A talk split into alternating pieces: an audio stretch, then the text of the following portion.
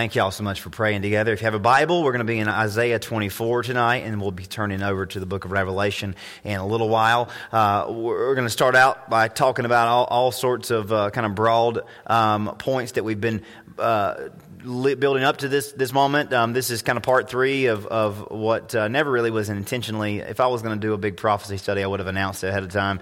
Um, wasn't going to be here a couple weeks ago. Thought I wasn't going to be here. Left some notes behind. We got into a conversation that just kind of got bigger and bigger, and um, and this is some stuff that I've always I've always got. Always working on a notebook full of, of things pertaining to um, prophecy and, and, the last days and, and things like that. So, um, a few weeks ago, the last few weeks, we've been talking about um, uh, the the Bible's uh, the Bible's prophecies, and we talked about how the Bible is a book of prophecy. Most of the prophecies the Bible gives us have already been fulfilled. So when someone says, "Hey, what do you think about Bible prophecy? Is it re- is it believable? Is it reliable?" Of course it is, uh, because most of the prophecies that are in the Bible were fulfilled a long time ago. Uh, Genesis prophesies about Jesus. Exodus prophesies ab- about Jesus. All throughout the Old Testament, there's prophecies about Israel and, and Christ and the church, and all those things written thousands of years before it actually took place. So if you want to know if the Bible is trustworthy or not, um, just look at the fulfilled prophecy. So when the Bible talks about the future, our future, we can trust it because most of what the Bible has ever predicted has taken place, has happened just as God said it would. Jesus himself prophesied that he would uh, die and raise again. And of course, that happened just as he said. He prophesied that there would be a church that would grow and grow and grow and, and span the whole world. And of course, that happened just as he said. So we know the Bible is trustworthy, uh, but the Bible has a lot to say about eschatology, which is the study of the study of the last days, the study of the last things. And, and the Bible uses this specific phrase a lot, the day of the Lord. Lord, uh, not pertaining to a specific 24 hour period, but a time span, a period of time. This age um, that we live in today will come to an end and will usher in a new dawn, a new age, a new era. Um, but before that will take place, uh, the day of the Lord. And the Bible talks about um, this day of the Lord. And, and you'll read the, the phrase the day a lot in the Bible, or that day a lot in the Bible. If you just do a search, if you have an electronic um, uh, Bible that you can search in, and if you search that that day or the day, all over the Old and New Testament, you hear this reference to the day of the Lord.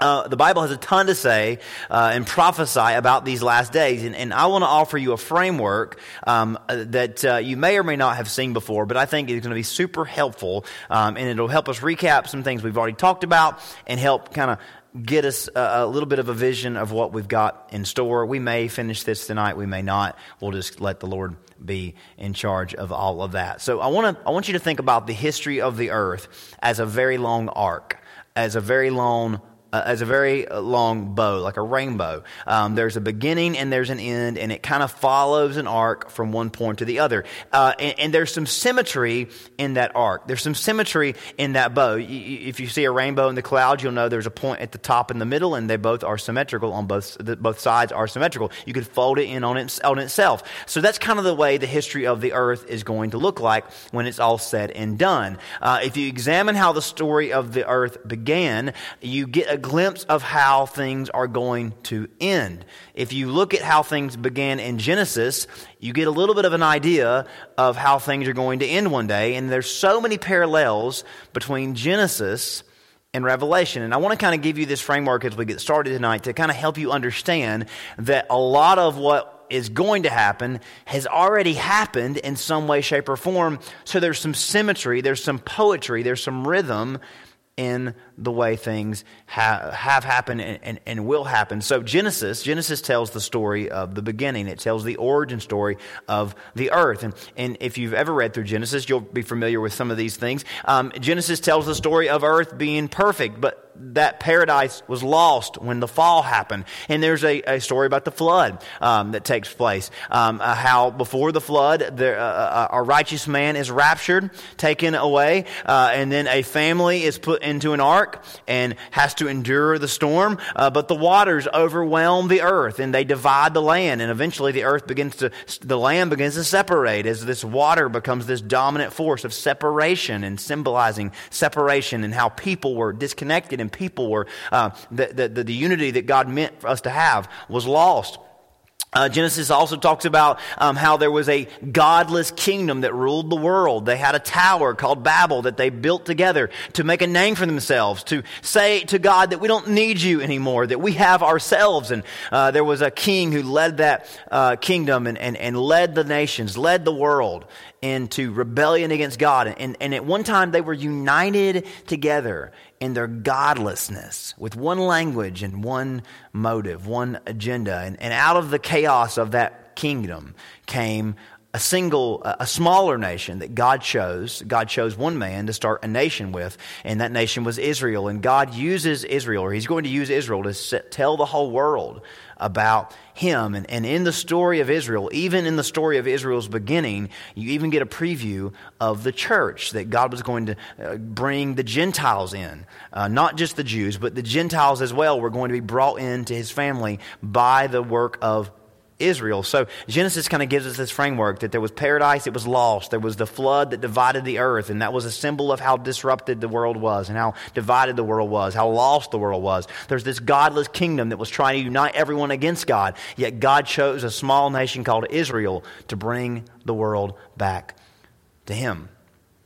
And if you compare that to Revelation, there's some similarities. Revelation talks about how uh, the Revelation begins by reviewing the church age. There's letters to the churches. The church has been this dominant force in the history of the world. And as the church age ends, Israel comes back on the scene. Israel becomes the number one focus for God again. And Israel finds itself up against a godless kingdom that is uniting the world against God, that is trying to convince the rest of the nations that there is no need for God when we have each other, when we have ourselves. So Revelation talks about this godless kingdom going up against Israel. And then there's, uh, there's this little tiny verse at the end of Revelation that's so powerful. It says that when the kingdom of God comes, there will be no sea. There will be no division. There will be no separation. There will be no uh, disruption as there has been. So you see this kind of book, this, this kind of nice symmetry from the Genesis, the floods divide the earth and, and cause and, and, are a symbol of how disrupted the world is, how divided the world is, how lost the world is. In Revelation, we get this promise that there will be no water, there will be no separation, there will be no seas anymore. At the end of Revelation, the paradise comes back. The Garden of Eden is back. The tree of life is back. We could go into even more detail, but I just wanted to kind of give you this kind of idea um, that there's some similarities, there's some poetry, there's some, there's some symmetry. Uh, Revelation, there's this single beast that absorbs all the other beasts and becomes this one kingdom that rules them all. And Israel is the one vessel that God uses to combat the beast. And uh, the church, of course, is raptured away while Israel endures the storm, much like Noah endured the storm. But Enoch was raptured. The church is raptured, and Israel endures the storm. So there's so many similarities. So if you want to know what's going to happen, take a look at what has happened because the Bible rhymes a lot. History rhymes a lot. Mark Twain said it uh, said it best that uh, that history might not repeat itself, but it does rhyme a lot. There's some symmetry, and of course, the Bible uh, punctuates that that, that truth. Um, these parallels should not be overlooked um, because the beginning foreshadows the ending, the ending fulfills the beginning.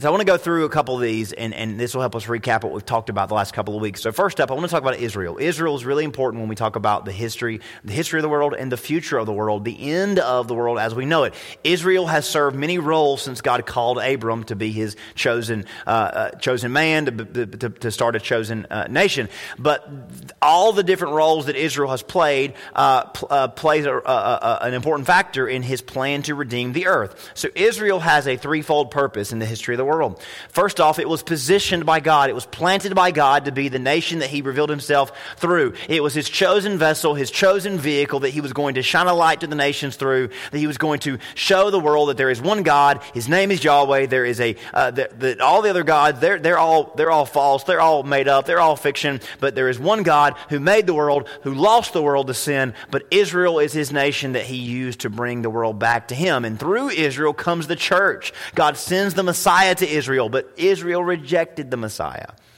They crucified Jesus. He came into his own, but his own received him not. But when Israel rejected Jesus, it was the opportunity the Gentiles needed, that we needed to get in with God. So There's another parallel in Genesis I want to talk to you about. In Genesis, at the end of Genesis, the tribes of Israel the sons of Jacob, the sons of Israel, they reject Joseph as their leader.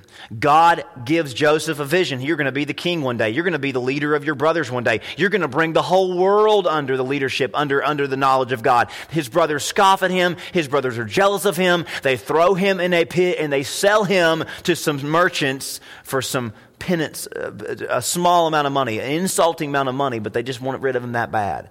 So they reject Joseph as their leader. They sell him. They hope that he's dead. And then Joseph ends up becoming the leader of a Gentile kingdom, the leader of the Egyptian empire. Uh, Joseph ends up becoming not just the leader of the Egyptian empire, but he becomes the savior of the world. Does that remind you of anything? Genesis chapter 41 tells us Pharaoh called Joseph's name. I took out the fancy Egyptian name because it didn't mean anything to us. But the name of Joseph, the Egyptian name, if you read it, it starts with a Z. It's very long. It means the Savior of the world. So Pharaoh named Joseph, hey, you are the Savior that we need to help us get through this famine that we're about to deal with, this pestilence that we're about to, that we're about to deal with. And of course, years later, Israel comes back to, comes to Egypt and they are benefited by Joseph's Joseph's uh, leadership. And the scripture says that Joseph told his brothers, You meant evil against me, but God meant it for good to bring it about that many should be kept alive. So, what does God do with Joseph? Joseph saves the Gentiles. Joseph is the leader of the Gentile movement, and he saves the world when Israel rejected him. So, what is that a picture of? Jesus was rejected by his own people. He goes to the Gentiles, or the church goes to the Gentiles. And what happens as a result of Israel rejecting Jesus? The rest of the world gets saved, or the rest of the world gets the chance to get saved. And that's how the church was born. That's the story of the church. If you read the book of Acts, when the apostle Paul is rejected by the Jews again and again and again, Barnabas and Paul and Barnabas spoke out boldly. It was necessary that the word of God be spoken first to you, the Jews, since you thrust it aside and judge yourselves unworthy of eternal life. Behold, we are turning to the Gentiles. So Acts 13 is the turning point. Up until Acts 13, the missions have been all about about the Jews, all about Jewish people in, in, in, towns around the world. They went from Israel, they went to Samaria, they went to the ends of the earth, but they're still going only to Jewish people, to Jewish synagogues, to Jewish communities. But at this point, it's a, it's a turning point. It's a crossroads. Paul says, Behold, we are turning to the Gentiles. Not that Jews couldn't get saved, not that Jews wouldn't get saved, but this was a big moment because the church began to focus primarily on the pagans, on the Romans, on the Greeks, on the Gentiles. It goes on. For though the Lord has commanded us, saying, I have made you a light to the Gentiles, that you may bring salvation to the ends of the earth. And what has the church done? Exactly that. They say again in Acts 14, they go back to the home base in Jerusalem and they, they arrived and gathered the church together. They declared all that God had done with them and how he had opened a door of faith to who? The Gentiles. That's you and that's me and that's every other nation except for or besides Israel. So, this is the time of the Gentiles that Jesus spoke of, this time where Israel was cut off. Israel rejected the Messiah, and in 70 AD, the nation was dispersed, the nation was destroyed, the temple was razed. and from that point forward, it has been this time of the Gentiles. And you'll remember from last week, Romans 11 says Israel was repositioned, was cut off, but will one day be grafted back in. The church age has a beginning, but it also has an ending because there's a story still left to be told about Israel at the center of God's plan. Daniel 9 told us that Israel would have one more moment at the center of the redemption story. So we talked about all the things that would trigger this resurrection of Israel. Remember Israel's threefold purpose, they, or uh, uh yeah, purpose. They were positioned, they were cut off, but they will be, or they have been, because in 1948, after 1900 years of not existing as a nation, Israel was resurrected, which tells us that there's a little bit of a gap, a little bit of an overlap in the church age in this age. And of course, Israel is a nation, but it's not completely back together like it is going to be one day. There are many enemies of Israel that are trying to hold it back, trying to keep it from obtaining that, that reposition. Of course, they are fighting to get what is theirs back, and they one day will. And Ezekiel 38 tells you about how they will one day get back what is theirs. Again, that tells us that there's a little bit of an overlap from the church age to this new uh, or this next final act for Israel. But um, Jesus said, uh, You will see, uh, they will fall by the edge of the sword and be led captive among the nations. Jerusalem will be trampled underfoot by the Gentiles until the time of the Gentiles are fulfilled, and to which they will no longer be trampled underfoot. To this day, the city of Jerusalem is half occupied by the Jews, but it's half occupied by Gentiles. Gentiles, or by, in their case, the Palestinians. But it will one day no, it one day will not be trampled over. It will not, one day not be occupied by the Palestinians. It will be theirs. And we inch ever so closer to that moment being fulfilled to when the times of the Gentiles will end. Now we know the Bible um, often interchangeably associates the church with the Gentiles. Again, not that Jews can't be saved, but the reality of it is most Jews don't accept Christianity because they believe it's a knockoff. It's a, it's a wrong uh, understanding of what their faith is, which is why most Jews will say, yeah, we believe the Old, but not the New Testament. It's not the Old Testament to us, it's the only Testament, if you ask us. But Ephesians chapter 3 tells us, when you read this, you can perceive my insight into the mystery of Christ which was not made known to the sons of men in other generations, as it has now been revealed to his holy apostles and prophets by the Spirit. The mystery is that the Gentiles are fellow heirs, members of the same body, partakers of the promise in Christ Jesus through the gospel. So, what is the church age all about? Bringing Gentiles into the family of God. So, when God returns to focusing on Israel, it just makes sense for the church's purpose to be completed. Does that make sense? So the church age has a beginning, and when God repositions Israel at the center of the story, the church age will come to an end. Because because this sets up that last seven year period that Daniel talked about, where, an, where a united, ungodly kingdom attempts to thwart God's eternal plans once for all. So that, that may make you ask the question what are God's plan for this planet? What are God's plans for the world? Well, there's a few passages I want us to look at that help us understand what God's plans are for the earth and explain why He's got to do what He's going to do to the earth. Um, Isaiah 24 is what we're going to look at for just a, just a little bit. Um, Isaiah 24 is probably not, uh, not your go to chapter for comfort, um, but this explains what God has to do to the earth or what's going to happen to the earth, and he explains why he's going to do this to the earth. Um, it says in verse, 20, verse 1, chapter 24 Behold, the Lord makes the earth empty and makes it waste, distorts its surface, and scatters abroad its inhabitants. And it shall be as with the people, so with the priest, as with the servant, so with the master, as with the maid, so with her mistress, as with the buyer, so with the seller, as with the lender, so with the borrower, as with the creditor, so with the debtor. The point of it is no one is going to be excluded from the chaos that's going to come on this planet, those that are here, that is. The land shall be utter, entirely emptied and utterly plundered, for the word, Lord, for the Lord has spoken his word. The earth mourns and fades away. The world languishes and fades away. The haughty people of the earth languish. The earth is also defiled under its inhabitants. It's cursed because they transgressed the laws, changed the ordinance, broken the everlasting covenant. Therefore, the curse has devoured the earth, and those who dwell in it are desolate. Therefore, the inhabitants of the earth are burned, and a few men are left. So, this talks about a future time where the earth is going to be judged and you can get the gist that it's not going to be a, a sporadic judgment. It's going to be a all encompassing, no one is spared. Uh, it, from top to bottom, the earth is going to be purged by God. The reason is because there is a curse on this planet and it rests heavily upon it. But this isn't all doom and gloom. Verse 14 we get a change in tone.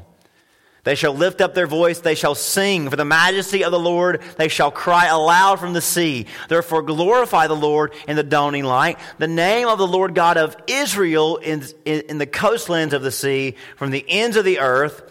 We have heard songs Glory to the righteous, but I said, I am ruined, I am ruined. Woe to me! The treacherous dealers have dealt treacherously. Indeed, the treacherous dealers have dealt very treacherously. So this is kind of the perspective of someone on the planet in this time, in the or on the earth in this time. Uh, but there seems to be some hope that rises up on for the earth within the nation of Israel. Down in verse 19. The earth is violently broken. The earth is split open. The earth is shaken exceedingly. The earth shall reel to and fro like a drunkard, shall totter like a hut. Its transgression shall be heavy upon it. It will fall and not rise again. It shall come to pass in that day, there's our phrase, that day, the day of the Lord, that the Lord will punish on high the, ho- the host of exalted ones, the kings of the earth they will be gathered together as prisoners are gathered into the pit, will shut up in the prison. After many days, they'll be punished. The moon will be disgraced. The sun will be ashamed. For the Lord of hosts will reign on Mount Zion and in Jerusalem before his elders gloriously. So that's a lot of, of abstract things, I, I know. But here's the gist of it Everything is building up to a climactic cosmic moment where God finally purges the evil within creation from the inside out. And Isaiah 24 tells us there is a time coming, there is a day coming, there is a time period coming on this planet where God is going to pour out judgment on the earth. But from the nation of Israel, some hope arises. Now, here, here's how we know. Here's what we know. Right now, God's main vehicle of activity on this planet is the church. But the Bible talks about a future day where Israel returns to the center. So this Isaiah 24 talks about that future time period. Uh, but, but, the, but the church is not an active presence on the planet in this time period. So I want to kind of explain what we can glean from this and we'll get through what we can, and then we'll finish up next week. So turn over to Revelation 3 with me as we wrap all this up, and I give you a little bit of information that is important uh, that'll help make sense of what we just read. Um, Revelations 3. Now we know that Revelations 1 through 3 features the church. The church is not mentioned in Revelation after chapter 3, which is an important thing to note. Revelations 1 through 3 is, talks about the church being the center of God's story, the center of how God's trying to reach the world. Uh, you hear Jesus is writing to the churches uh, to call them back to Him as if there's been some falling away. Now, some speculate that the different churches of Revelation represent the different eras of the church throughout history, from the beginning to the end. And the last one, Laodicea, represents the one, the church that exists at the end of the age. Now, that's just a theory, but it, it, it kind of it kind of checks out. Regardless, Laodicea, uh, the, the, the, the, the address to Laodicea kind of opens up to this broad address to all the church as Jesus says this age is about to end. Uh, read with me and, or follow along with me, Revelation 3, verse 14. The angel of the church of Laodicea writes, These things says Amen, says the Amen, the faithful, the true witness, the beginning of the creation of God. I know your works, that you are neither hot nor cold. I, wish, I could wish you were cold or hot. So then, because you are lukewarm and neither cold nor hot, I will vomit you or spew you out of my mouth. Because you say, I am rich, have become wealthy, and have need of nothing, and do not know that you are wretched and miserable and poor and blind and naked. That doesn't describe this generation. I don't know. I don't know what does. Uh, we feel like we have what we need materialistically, yet deep down spiritually, we are none of those things. We are we are wretched, miserable, poor, blind, and naked. Jesus says, "I counsel you to buy from me gold refined in the fire, that you may be rich; white garments, that you may be clothed." And that the shame of your nakedness may not be revealed, and anoint your eyes with eye salve that you may see. And as many as I love, I rebuke and chasten. Therefore, be zealous and repent. Behold, I stand at the door and knock. If anyone hears my voice and opens the door, I will come into him and dine with him, and he with me. To him who overcomes, I will grant to sit with me on my throne, as I also overcame and sat down with my Father on his throne. He who has an, ear to, has an ear to hear, let him hear what the Spirit says to the churches. So this is Jesus kind of giving the church one last plea to return to him before it's too late. The door is about to open. Heaven is about to receive the church, yet many are not prepared. Now, in verse 1 of chapter 4, eh, John, after these things, I looked up and behold a door, the door opened. You see the connection? Jesus standing at the door. I'm about to open it. The door opens. John is called up. It says, The first voice which I heard was like a trumpet speaking to me. Come up here, and I will show you things which must take place after this. And immediately he was called up. Now, if you compare that to 1 Thessalonians, it says the trumpet sound and this church is caught up in the air. It makes sense that the church age comes to an end in Revelations 3. John is a picture of the church getting raptured. The door opens and the church is suddenly in heaven. And in chapter 4, rewards are given, crowns are given, and the church begins to praise Jesus for all eternity. So it makes sense that Revelations 3 is the end of the church age. Revelations 4, the rapture takes place, the church is taken up. But the, the story isn't over. We got Revelations 5 and the rest of the book to go. So there's more to go, there's more to come. There's more that's going to happen on this earth. So here's what we set up for next week. John's caught up in heaven. He's in heaven. He's in the throne room, but he notices all is not well because God has still got this problem. The earth is rotting, the earth is decaying, the earth is corrupt. And he wants to restore it. He wants to save the earth. He wants the earth to be as it should be. The church saved people, made him known, but God still has the nation of Israel that he is now focused on once again, and he has the planet that he intends on purifying and purging of evil and restoring in full, and he's going to relocate heaven to earth at the end of the book. So, Revelations 5 through Revelations 19, the focus, the goal, the, the story is let's get the earth back like it should be. Look with me in Revelations 5, verse 1. I saw on the right hand of him who sat on the throne a scroll written inside, on the back sealed with seven seals. Now, I don't have an image for you, but the idea here is that it's a scroll rolled up and it's got these very heavy stamps, these, these like big polymers stuck to the seal so that you couldn't open it. I saw a strong angel proclaiming with a loud voice, Who is worthy to open the scroll and loose its seals? so there's the scroll that, that they can't get open. It's been sealed for some reason. And no one in heaven or on earth was, or under the earth was able to open the scroll or look at it. So I wept much because no one was found worthy to open and read the scroll or to look at it. Now, John seems to know what this is, but we'll, we'll fill it in in a minute. One of the elders said to me, Do not weep. Behold, the lion of the tribe of Judah, the root of David, has prevailed to open the scroll and loose its seven seals. I looked and behold, in the midst of the throne and the four living creatures, in the midst of the elders, stood a lamb as though it had been slain, having seven he- horns, seven eyes, which are the seven spirits of God sent unto all the earth. Then he came and took the scroll out of the right hand of him who sat on the throne.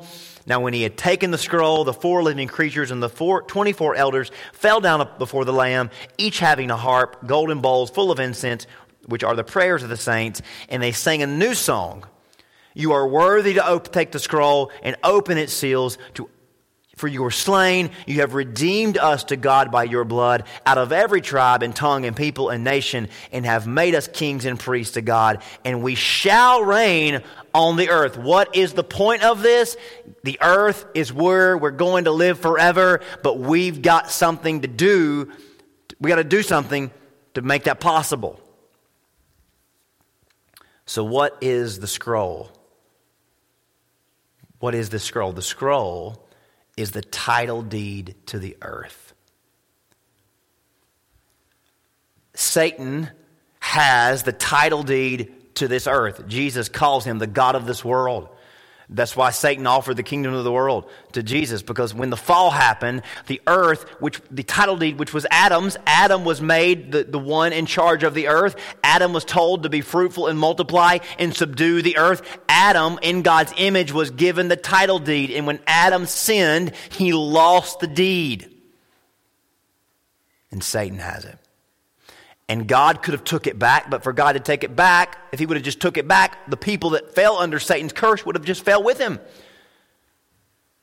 So God wanted to redeem the people first, and then he has a plan to redeem this earth, restore this earth. So Satan has the title deed of the earth, and God is going to use Israel to reclaim it for himself. That has been his plan with Israel all along. One nation against all the ungodly nations. One nation against the nations that fall under the devil's grip in the last days. You read, you read in this chapter lots of sevens in this chapter, right? Seven on the seven seals, seven horns, seven crowns. The seven, of course, Daniel talks about how the, the time period that, that God is going to do this reclaiming in is the seven year period at the end of this age. Maybe a seal a year, we don't know, but that seven is important as God uses Israel to face off against the world that is trying to prevent God from restoring it. So, what is Satan's goal? To burn the earth up, to take it down with him. But God is going to reclaim this earth. Jeremiah talks about the time of Jacob's trouble. This is going to be a very tumultuous time, a very painful time, a very chaotic time, a time full of so much pain, so much suffering, so much wrath as God judges the earth and purges the earth of evil. But the, but the conclusion is going to be a glorious victory for the nation of Israel and for God during this seven year period, the peace that God is going to use Israel to go up against the beast. This conglomeration of, of nations that fall under the devil's grip as he makes one final effort to not let go of this planet. Once the church is raptured, God has saved his, the Gentiles. But here's the thing we have no claim to this earth. Gentiles, we are just strangers. We are just pilgrims. The, the, the, the earth, the, the, the, earth belongs, uh, again, to, to Israel. Israel is the, the, the nation that God chose. And Israel's going to be the nation that God redeems this earth and reclaims this earth through. You and I, we got grafted in. We're going to get taken out. And then the stage is set. Israel is going to be used by God to get back what belongs to Him, to restore it, reclaim it, repurpose it once and for all. But the devil is not going to go down without a fight. And the rest of Revelation is about that fight, about that battle, about this period of time where the earth is up for grabs. And as the Lamb begins to open the seals, as the Lamb begins to break the seal and open the scroll, all hell breaks loose on this planet as the fight for the soul of the earth takes place. Of course, we know what happens.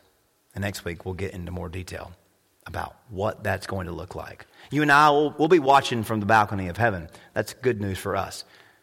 But it's still pretty cool that we get to see what's going to happen during that time period. So I hope this has been a blessing to you. Encourage you to read ahead. There's plenty of study guides out there that can help you understand. Uh, we'll get into that in more and more detail in the weeks to come. Let me pray for you. Heavenly Father, thank you so much for giving us this insight about your plans for this earth and help us to understand that you have plans for this planet. You love the earth. God so loved the world. You don't just love the people, you love the world because you made it and you've got great plans for it and you've got a purpose for this planet still yet. Lord, thank you for showing us that how we fit into the story, and I pray that we might would be even more urgent and more uh, diligent to, to serve you and to honor you and to make the most of our time. And Lord, help us to know that, that there's more to come and that we are living out the, day, the, the, the, the, prophecies of the Bible as things begin to inch closer to that day that you make all things new. Lord, thank you for your guidance in your, in your spirit. Bless us, keep us until we come back. In Jesus' name, amen.